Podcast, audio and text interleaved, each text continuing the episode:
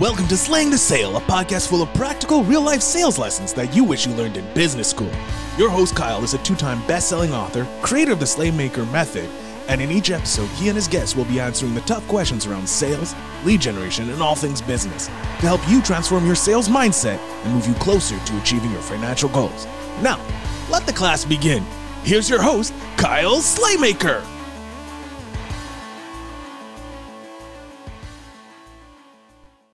All right, everybody, welcome back to another episode of Slaying the Sale. I am your host, Kyle Slaymaker.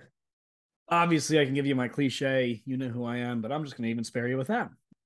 So, we have a guest interview today that is actually going to be really, really, really interesting because when she sent me her bio, there was some stuff in there that just totally blew me away. And she's laughing because she probably knows exactly where I'm going with it. So, let's give you a bit of a background about Steph so Steph DeSaulnier, we already had a discussion about her last name because I wanted to go full French with it. Um, so small business strategist, online educator. She teaches makers, creative personalities, entrepreneurs how to create product-based businesses that they love without having to take time away from their families, which we know is very important to me. So she's worked on sales, marketing, growth, scaling, everything. But let me tell you what's really interesting to me. Okay. Now, graduate of Miami U. That's a huge deal. Steph majored in geology before starting her own business. She did work as an environmental scientist, director of operations at an entrepreneurial resource oh, or yeah, resource center. She currently lives in Central PA with her husband, two kids, and their family dog.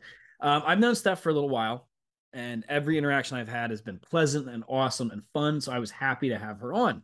Um, but Steph, I got to hit you hard right out of the gate before Actually, you know what? I'm just going to hold that off for like five minutes. Please give yourself an introduction too, because I'm sure you can do better than I did. Yeah. So thank you so much for having me. I am a sales and production strategist. I love working with product based businesses. I love to help people scale their hobby up into and then through their first six figures, helping them build something that is sustainable and productive without making them feel like they're burnout and just not, you know, building this business that takes them away from the reason that they're building a business. So I'm very excited to be here today. Thank you. Thank you very much. Um, so yes, I have to ask geology. How did you how did you go into geology in the first part part of it? Because like of all the people that I've interviewed, of all the people that I talked to, it's very rare that we see a or an outside of the norm degree path, right? People are either MBAs, they're lawyers, they're doctors, very traditional stuff. But then you come in with a degree in geology. So how did that happen? Yeah. Uh, well, let's full disclosure. I uh, did not get into the business school at Miami, which, um, so Miami University's business school is very competitive. And if you don't apply to be in the business school from day one, you have to petition. And it's, the process is insane. Nobody can do it really. Um, but so I was working on trying to get through the petition process. And you still have to take your general electives, right? You have to take your physical science and your English and your languages, whatever. And I took this, I mean, it was literally rocks for jocks. It was an intro to geology. It was an evening class, two hours every Tuesday, where he would do a short little lecture and then we would watch a video about something in geology. It was just, I mean, it was random, but I loved it. It was so interesting. And then we had a lab portion of it. And in geology, when you have a lab, you go on field trips every week. Like we are outside oh. every week. It was amazing. So, and so I I found out I didn't get into the business school and I was like, oh, I don't know what else to do. like I'm not an engineer. I don't think like that but I really, really loved this geology class. And I was like, okay, well, like, let's check this out. And um, so I'm, I'm technically a hydrogeologist. I work with groundwater. Um, I actually have a master's degree in environmental pollution control. I actually did some research about a uh, contaminant in northern Lycoming County that was, um, it was a, a carcinogen in the water that was unknown to the homeowners there. Um, so I my master's thesis was actually on trying to determine where it had originated. And it was it was a lot of fun. I love like i still love geology but it's a lot of travel. Like it was so much travel. And by the time my son was born and i had coworkers um, very upset with me for like trying to turn down field work because he was three months old when I went back to work and having people upset with me about being a mom and some of the accommodations I needed for being a mom. And it just, as a career field, unfortunately, that's very common. And it just was not a good fit for me anymore. It's, that's frustrating to hear because I'm seeing, I'm seeing the pure passion that you have. Like I can hear it in your voice. I can see it in your face. Like I can see that you genuinely loved doing that.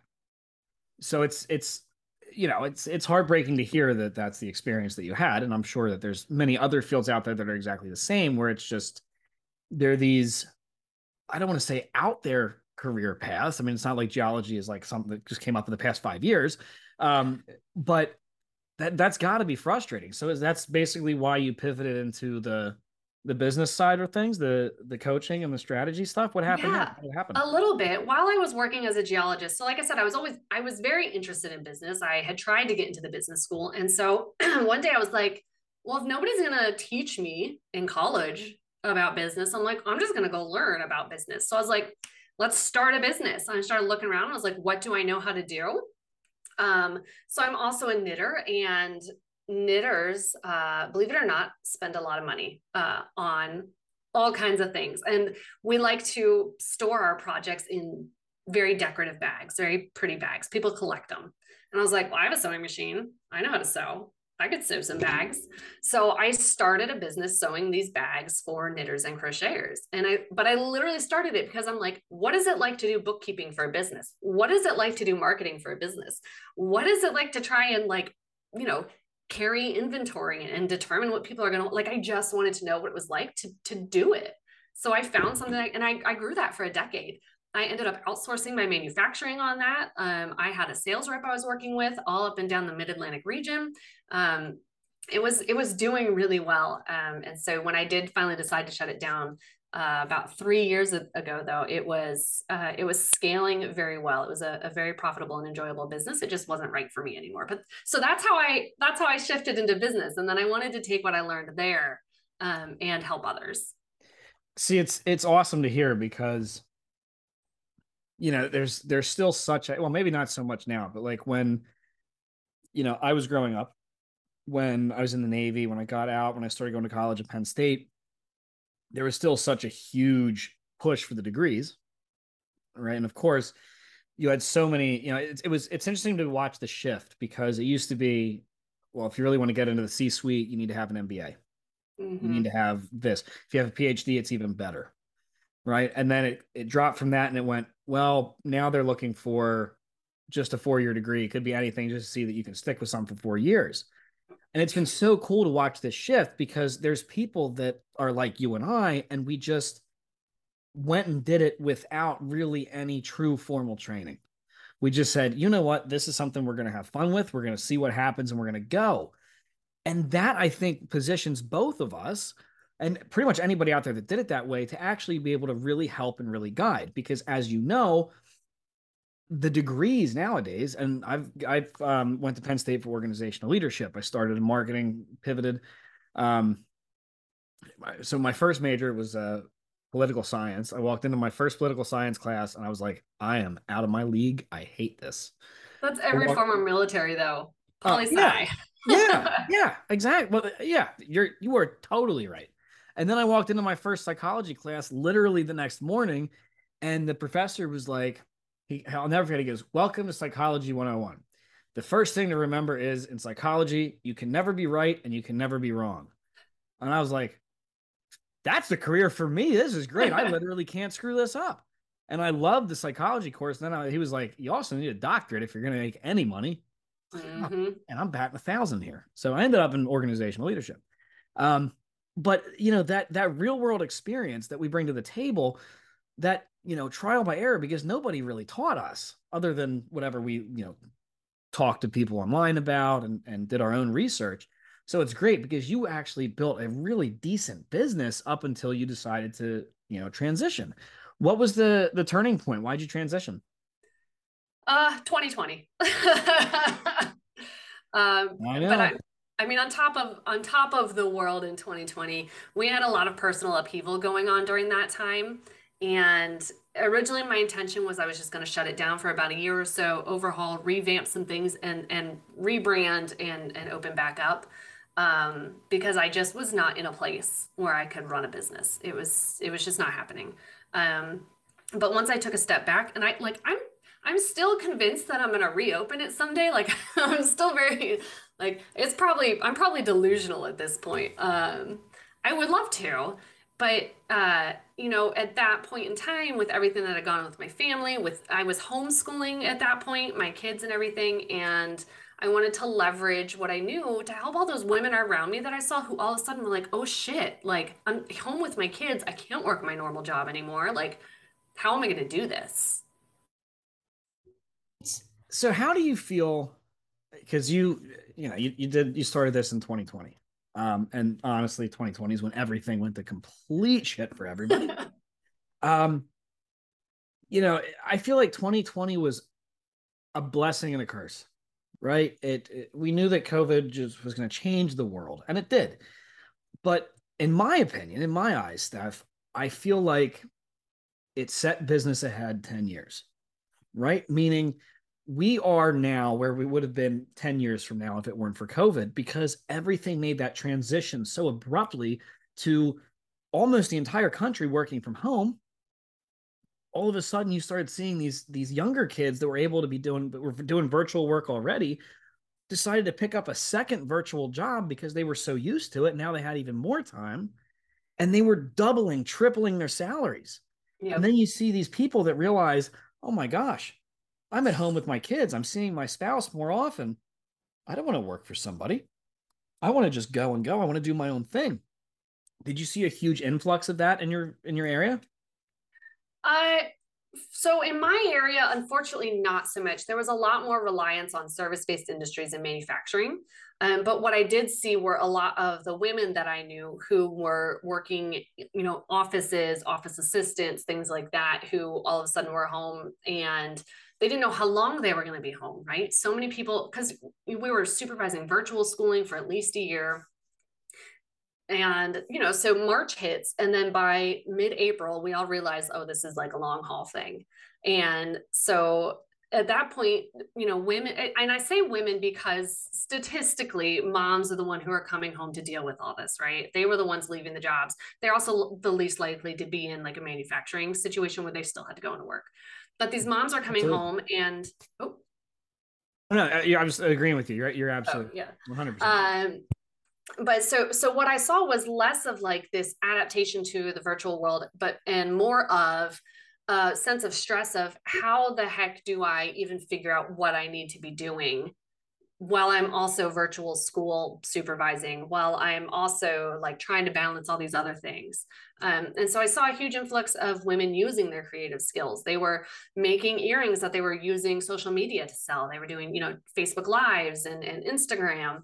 They were finally doing like these massive knitting projects or quilts or sewing. Um, huge influx of candle makers. Like that was so many candle makers all of a sudden. Uh, but they were all starting up these these hobbies, right? Because everybody was just like trying to find something to fill their time. So they're spending money on these hobbies, and they're like, well, maybe I can make some money selling it, and then I won't have to go back to work once the kids go back to school in person. And so over that year, what I did see was this huge growth of these homegrown businesses. Yeah, and that's that's something I've touched on multiple times before, and it's just such a it's been so cool to see because the you can almost see the confidence in in whether it's it's male, female, anything. The, the confidence in these work from home businesses that have been started has been so cool to see.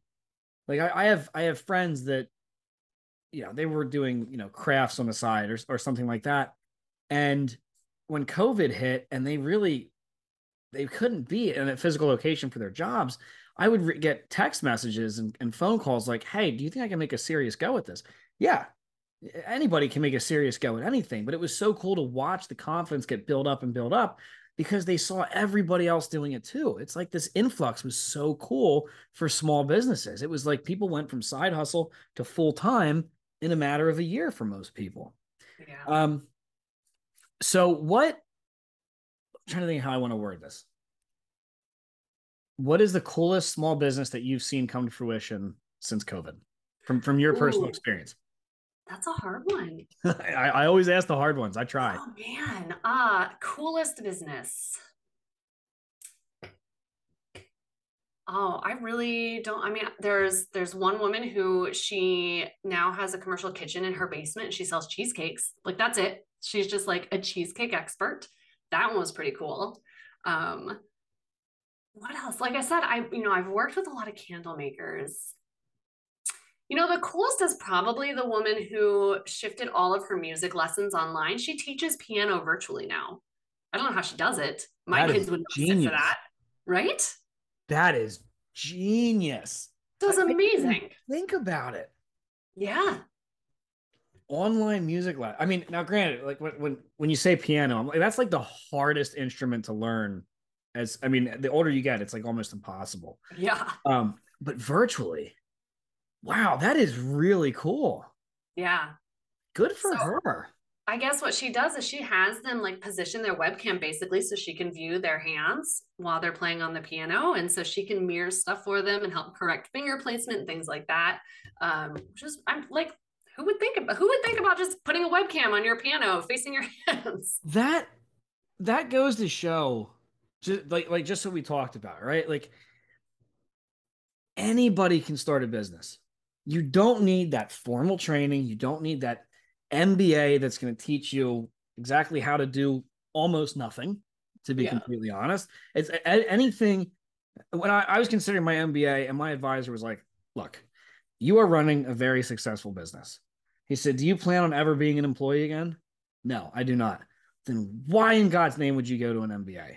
Right? Why would you spend thirty thousand minimum? Yeah, exactly. He, he asked me, he was like, let me ask you a few questions. And he went through these questions. I fired him off like that. And he goes, you know more than the professors.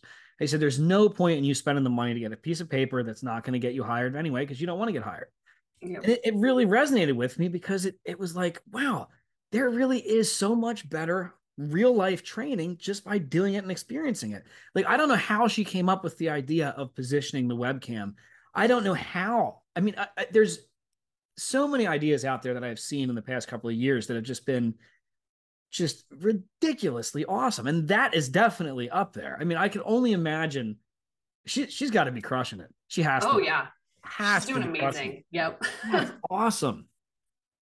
Do you have any advice for anybody that is, you know, has a hobby that might be contemplating the idea of turning it into a business? Uh, lots of advice. I'm trying to think what the most useful one first out of the gate is. Um, you know, I would say the the most useful piece of advice I ever heard was don't ask your family and friends for their opinions on it. Like I know this sounds so awful. true. So true. It's not awful. It, it may be awful if you're not a business owner, but as a business owner, that is ridiculously true.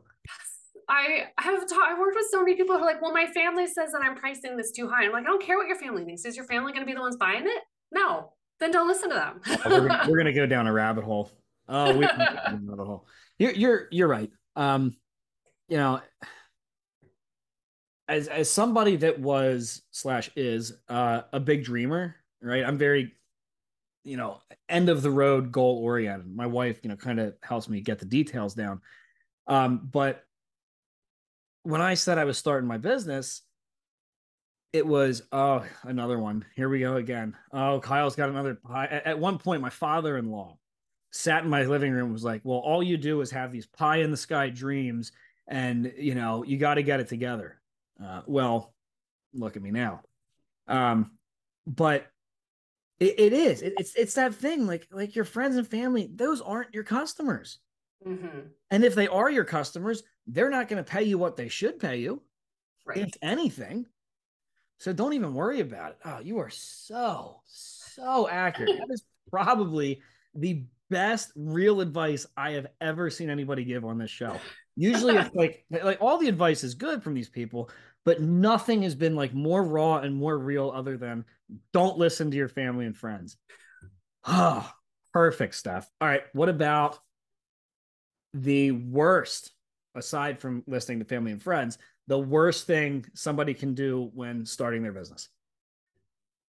Oh, the worst thing they could do.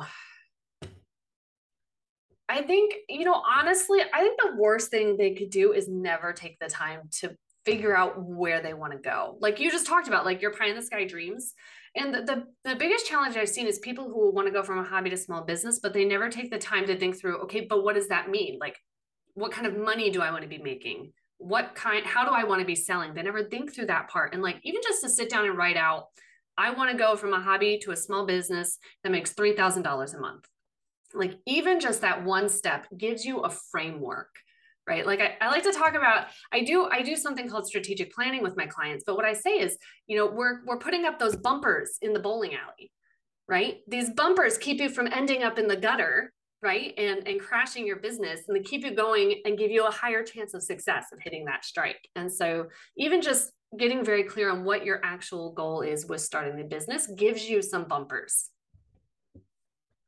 It's so appropriate that you brought this up because I literally like five minutes ago before we I jumped on this podcast with you, I had a conversation with a friend slash client who I I asked because she was having some trouble getting dialed in. She's kind of in that entrepreneurial roller coaster where things were really good, then she let off the gas and other stuff crept in.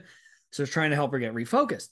And I said, you know what what are your goals? Because she said she's like well I, i'm accountable to other people. Like you hold me accountable but i'm not accountable to myself. And i said well then we need to make sure your why is really detailed because my why is how i hold you accountable. Because i know that by holding you accountable and by you succeeding it's going to help me get to my why. I said but what is your why? And she said i want to give my my kids a better life than i ever had. And i was like awesome but it sucks because it's so general. Like yep. you tell me one parent that is worth a damn that one doesn't want their kid to have a better life they did. I said, so what does it look like? And she goes, I want to take them to Maine to eat lobster rolls. I want to do this. I want to do that. And I'm like, okay, now we're getting somewhere. And I said, how does it feel when you take that first bite of that lobster roll with your kid sitting in Maine? Oh, it feels great. It feels like vindication. It feels like validation from all those people that talked all this shit in high school.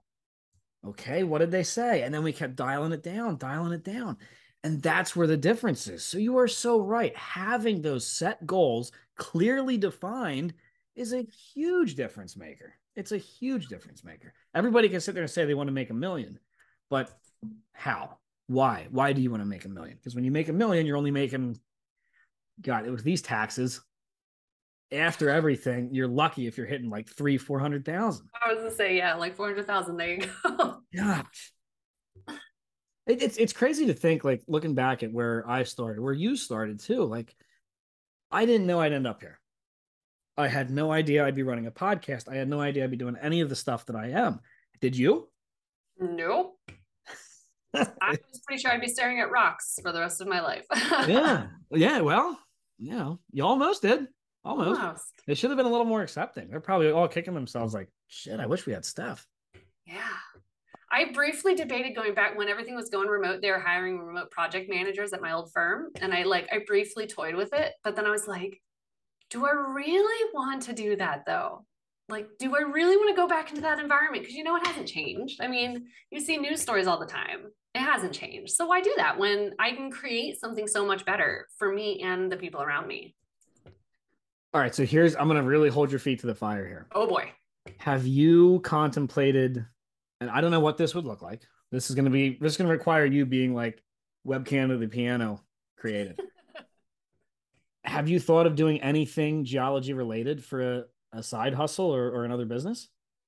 I have thought about it. Um, so I I actually taught Intro to Earth Science for a number of years for a community college, um, and I have toyed with like what would it look like to do some sort of side hustle or or program um, with geology. I don't know what that would look like quite yet, and I think that's something that needs to kind of simmer for a little while because I would love to. I have like I have a rock collection over on my shelf over there.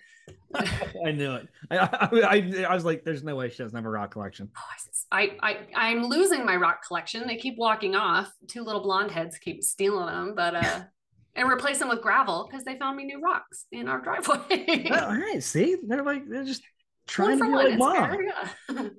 well, it's just it's one of those things. Like I've, I think one of the greatest gifts that I've been given or that I've I've learned from being an entrepreneur is that you really can do whatever the hell you want. Right? So, I mean, I, I can't just go tomorrow and be a lawyer or a doctor. I'm not meaning that, but right. like if I want to start a company, I can do it. I can do it in an hour and start a company. If I want to start a side hustle, I can do it. Yep. And it's it's such a freeing realization. Yeah. Right. Because like you, I, I have no doubt that at some point, probably within the next year, I'm gonna see you posting about some new geology thing you got going on. And and I hope to see it because I'm telling you, like watching you as you were describing that, and every time we bring up geology, you are like beaming from ear to ear. I can tell that you love it. So I, I mean, oh, I'm just I'm just fascinated. Again, I've never, I don't think I've ever met anybody that was a geologist. Um, it's, just so cool. It, it's so great to see somebody like almost accidentally fall into their dream. Well, and it, and it was accidental. And honestly, that's something that really frustrated me because I went to a private high school, like a Catholic high school. I say private, it was not like, we're not talking like elite private high school, we're talking Catholic high school. Um, but in the honors, uh, on the honors track, your science classes where you took biology, chemistry, and physics. And then you had an elective year where you could take a second level of one of those. Earth science was the remedial science class. So I was literally never even exposed to the idea of geology or earth science before I got to college. And I so I took intro to geology because in my school earth science was remedial, right? Like it was it was basic. So I was like, oh, so this will be easy. I mean, it was easy for me, but not because it was easy, because I was interested in it. But what I hated was this fact that I was never even exposed to it because it was treated as not as lucrative as the things that would lead to like a med school entry or vet school or something like that. That's very telling. That's that's really really very telling. And I I consider you and I both still young.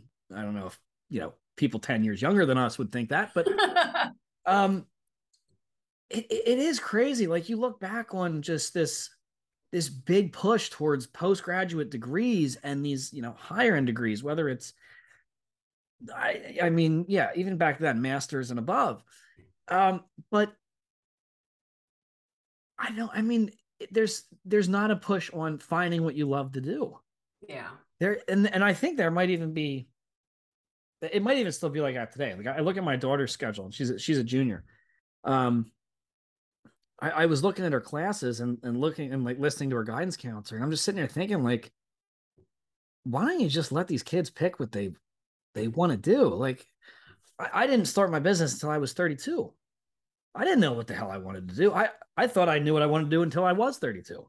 Yeah. Right. So it's like it's like why is there this huge push on these big post grad degrees that honestly is just going to do nothing but put these kids into debt? Yep. When we should be teaching them how to balance a checkbook, how to do bookkeeping, how to figure out how to do marketing, sales, advertising. That's what I'd like to see. I, I, I would think you would too. Yeah. I, I, am lucky to be part of a few networks where um, I know some people who are starting some like entrepreneur courses and resources for kids, like just some really great programs out there, which I love to see. Um, because the other thing is entrepreneurship itself even has become institutionalized. You can get a degree in yes. entrepreneurship, and I'm like, that literally doesn't actually teach you what you need to be an entrepreneur. No, that's that is so frustrating to me. It's so frustrating to me as as coaches, strategists, consultants, whatever word anybody listening wants to throw at us. Right. It's you you can't be taught it truly. You can be guided, which is what we do, and we can help give advice, but you can't truly be taught until you have actual hands-on experience. Yeah. And, and you know, I I got very lucky. I consider myself very fortunate to have found the the level of success that I have. Again, I went through marketing in college. I went through organizational leadership. I will tell you, and I'm sure I'm going to hear from this from my classmates. The only thing that I, aside from accounting, have actually used from college was how to do a SWOT analysis. That's yep. it. That that's it. I was a marketing major. I was an organizational leadership major. I haven't used any of it because it's all just oh, well, that's not going to work in this situation. Yeah. I can't, I can't in- incorporate this. This is ridiculous. I have to actually go out there, figure out what's going on, figure out how to make it work, and go from there. But yeah, seeing these these focuses on entrepreneurship, it's it sounds good in theory, right? It's like, oh, cool, you're teaching them, you're teaching them. Then they get out into the real world and they're like, oh, shit, you mean customers don't actually buy like I was taught? Nope. Yeah. And it's uh you know what i would love what i would love to see are more um not even like institutions but more resources for like mechanics who want to start their own shop and so they can understand the business side right? Because that's what you see you see these people who have this passion and know how to do this thing but they don't like their boss anymore. They want to be able to do it themselves so they, they open their own shop but they don't understand the business side of it right? And like i would love to see I know we have the sbdcs and all these resources but something that was a little more like clearly defined like we're going to teach you how to actually run your own shop like from the business side. Yes. Yes. I, I think so so thinking that and taking it a little further it's it's definitely needed because a lot of people especially in the trades they get so tired of dealing with with bosses. And not even just the trades but, but, specifically them right now. There's nothing out there's re- I mean, that i know of. There's nothing out there like it and everything's very niche down. There's no like general real framework or coursework to say this is how to do it. This is how to set yourself up for success. If you suck at this hire it out. Yep if you suck hire it that's, that's, that's like the number one lesson for anybody. If you can't keep track of money, hire somebody who can. If you can't sell, hire somebody who can. Business 101, right? Um, but it's also interesting. Like, are they teaching that in the trade schools? Are they? So that's what I was thinking. I don't think they are. They they teach you how to be a good tradesperson, how to get hired by people like Lockheed Martin or like Homing Engines or you know like manufacturing the bigger trade schools or yeah yeah, they're, they're t- I mean, if you listen, if you can get hired by Lockheed, you should be able to run a business. Right. Lockheed's a damn near trillion dollar business after all these years. It's, I, I really want to know that. I want to know if they're actually teaching that. That's a good, good question. Maybe we can start like Stefan Slay Enterprises and just there we go. throw it out because uh, I know I've worked with I've worked with a mechanic, I've worked with some hair salons, some you know like day spas where they go through these certification programs, they learn their trade, but then they literally have no idea how to do the business side of it because everyone just assumes well you're going to go work for someone else. It's it's crazy to me that that's not happening. Like when again when you think about it like take a look at some of the most successful mechanics you know. And this is like a, a hypothetical. If you compare the successful hair salons you've worked with to some of the companies that I've worked with, whether they're larger companies, whether they're entrepreneurs, and same with you. Like the framework for success outside of actually putting out a good product and service, it's all relatively similar, right? Nobody's reinventing the wheel. You might be reinventing how they show it, you yep. may be reinventing how they do it, but the wheel isn't really getting reinvented. So, why isn't there this push, right? Why isn't there this push to teach the hair salon owners, the cosmetologists, the mechanics, the the airplane technicians. Why are we not focusing on that? Because that I think, and I never thought I'd say this because I'm the first person in my family with a degree, is much more valuable than a degree. Mm-hmm. It, it absolutely is. Yep. What is your favorite moment of being a business strategist? I think when it clicks for a client. That's, I mean, so like, like I said, I, I taught intro to earth science for a number of years at a community college. Like I love teaching. I love guiding someone towards figuring it out themselves. And when I have a client and we're working through something and we were like, well, why don't, why don't you try this? What would happen if you did this? And they start thinking it through and they're like, oh no, like, well, maybe that could work. And then they go implement it. And then I get a message like three days later and they're like, oh my god like this just like all of this just happened because of that. And i'm like that's amazing like because you took one step right? And it's it's almost like that the 80 20 rule. Like even if you only do 20% of what i tell one of my clients like they still see this amazing growth but it's all because they took the action. And that's my favorite part. Yeah it's God, we are so alike. Hmm? oh we are so alike. I I always love working with doing the sales training side of things. I, I love it because some of the people, most of the people that I work with, you know, they're very hands-on people, right? They're worried about providing the product, providing the service, and doing things like that. So when it comes to selling, everybody's got that fear of sales because there's that stigma surrounding it still, which honestly I don't think that's ever going to go away. Um, but when you just make the tiniest little tweak, especially in the sales process, it can make a world of difference. A world of difference. Oh, nobody's sitting down and meeting with me. Tweak your value statement. Here's your value statement. Go deliver that to 50 people and tell me what happens. And the next week, it's I got 20 appointments. Of course you did, because you're doing the work. You're letting people know what you do, how you do it, and you're getting in and out of there. So it's so cool to hear you sit there and say, like, oh, it's watching the when the when it clicks. It's watching when that light bulb goes off. It's an incredible feeling. Yep. And, and you know, a lot of times it's when they, you know, that moment is when they finally realize that they are actually able to do this themselves. Because I think a lot of times when people come to us, they have a lot of self doubt, whether it's because their business isn't doing what they expected it to, or because they're hearing from friends and family that, oh, I told you this was never going to work, or whatever it is. And so having that realization that, like, oh no, I can actually do this shit and I can do it well. Yeah. So, a- along those lines, let's talk for the single parents out there, or maybe maybe not so much single parents, but the stay at home parents too, whether it's male or female. Um, what is the best piece of advice you can have to somebody trying to go from side hustle to full time while still balancing kids and stuff at home? This might be the second statement that I say sounds awful today, but you're fine.